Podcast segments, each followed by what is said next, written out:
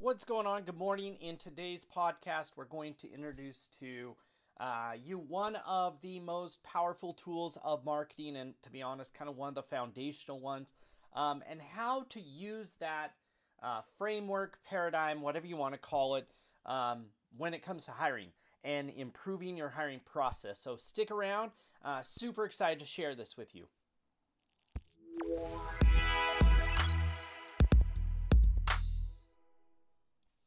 Alrighty, so as I was saying before, we have a bit of a challenge in the hiring world when it comes to best practices. Now, clearly we all would love to use best practices, but our problem is is that the best practices are really designed right now to number one, maintain the status quo, number two, uh, to tip the scales towards the big dogs in the marketplace, and number three, and most importantly, are not currently working. Therefore, they may be the most established practices, they mo- may be most commonly used practices, but they are definitely not the quote unquote best practices since they're not getting the results we need. So, as I introduced before, the number one thing you can do to find best practices when they don't exist is to find a spirit animal or to find something that uh, another industry, another process, something that is comparable enough to what you're trying to do, but also hopefully is farther out in the evolution spectrum. So it's already gone through, proven out, and uh, found solutions to the problems you're facing. And that, when it comes to hiring, is marketing. Look, fundamentally, marketing is the go to for how I solve all hiring problems. And if hiring is just marketing, then we've got to look at some of the fundamental frameworks that marketers use and see if we can use them to improve our sourcing of applicants and hiring results. The number one core framework that's been around for decades is called the four P's of marketing. And it looks kind of like a puzzle, and you try to mix these four areas together consistently and improve them consistently to improve your results. They have to do with product, price, placement, and promotion.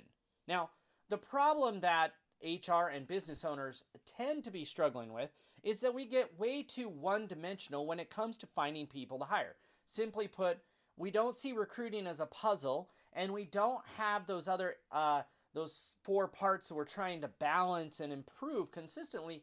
Instead, we make a few common mistakes. Number one, we tend to be fairly passive. Employers tend to believe that you get what you get and you don't throw a fit. Like what you probably tell your kids. You get what you get. The fact of the matter, though, is that's just simply, number one, not true, and number two, will hold your organization back.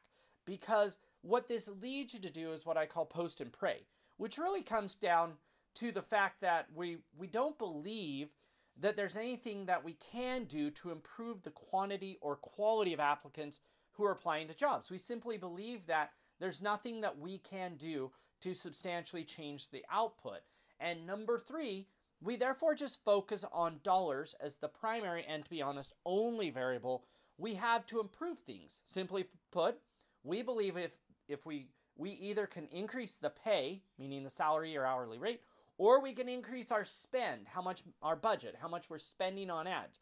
But outside of throwing money at the problem, most employers don't believe there's actually anything they can do to increase their applicant flow. Now, if we suddenly then look at the marketing world, Marketers don't believe that's true at all. In fact, most great marketers believe with all of their heart that they have the ability to actively change their approach and the way that they're doing things, and that those changes will substantially impact the result.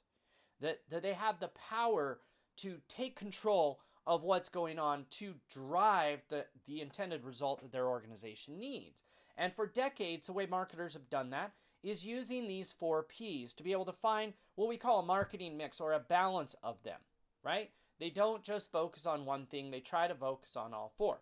Now, when we take these things and we flip them around and create the hiring version of it, it becomes a very powerful way to think about your current hiring approach and to give you some, some really easy ways to find um, opportunities to improve things. So, when it comes to the hiring version, we need to convert each of the original P's into their corresponding recruiting concept. Price becomes pay. Placement becomes source or sourcing. Promotion becomes the job ad. and the product becomes the job offering or or the experience of working for your organization.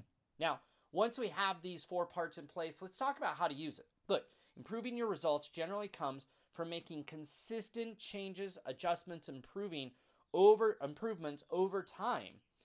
I generally find that the easiest way to do this is to have a series of questions that I ask myself to identify areas that we can improve and to brainstorm with my team what opportunities we have to make improvement. So, I've outlined the follow, a, a group of questions for each of the four main areas. And you can think about this either overall if you zoom out for your entire company, or you can zoom in to an individual job, or even more low level. And where I love to play is when we zoom into different job seeker segments within a job, our target job seeker segment, such as, say, working moms or moms returning to the workforce or college kids or etc., etc.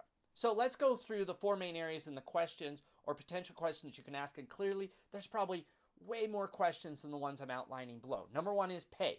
And our question is going to be how does our pay and benefits package compare to the companies that we compete with for talent? Are we competitive? Are we better, the same, or worse?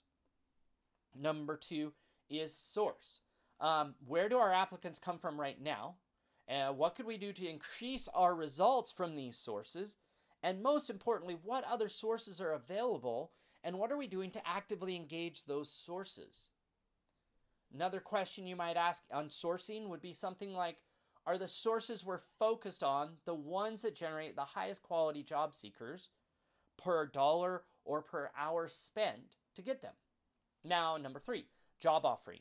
Beyond just pay and benefits, how well does the experience of working for us align with the needs and desires of the job seeker. There's another framework we'll roll out in the future that says we need to think about our customers' uh, wants and aspirations and fears and frustrations. This this kind of idea of of understanding the job seeker target and then asking yourself, how good is the experience of working for us? How well does it fulfill what they're after? This includes things like culture, values, manager, perks, location, schedule, growth opportunities, uh, the, the subject matter they're going to be working on, the skills they're going to be gaining, etc. Now, the final one is the ad. Does our ad attract, engage, and convince the right people that this is an amazing opportunity for them? Does it get people excited about applying for a job? The real question here is Is our ad focused on us, the employer, and our list of demands, or is it focused on the potential job seeker we're trying to attract and convince them that this job is a great opportunity for them?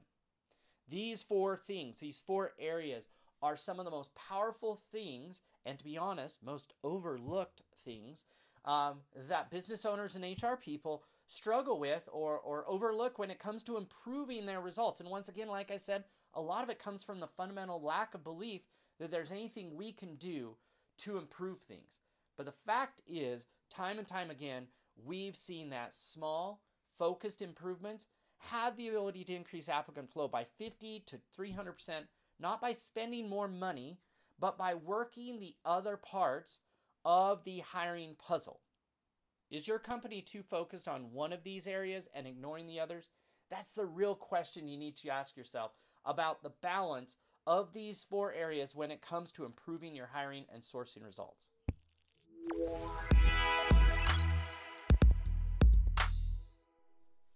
Thanks so much for listening to today's episode of the 90 Days of Sourcing uh, podcast, mini series, whatever you want to call it.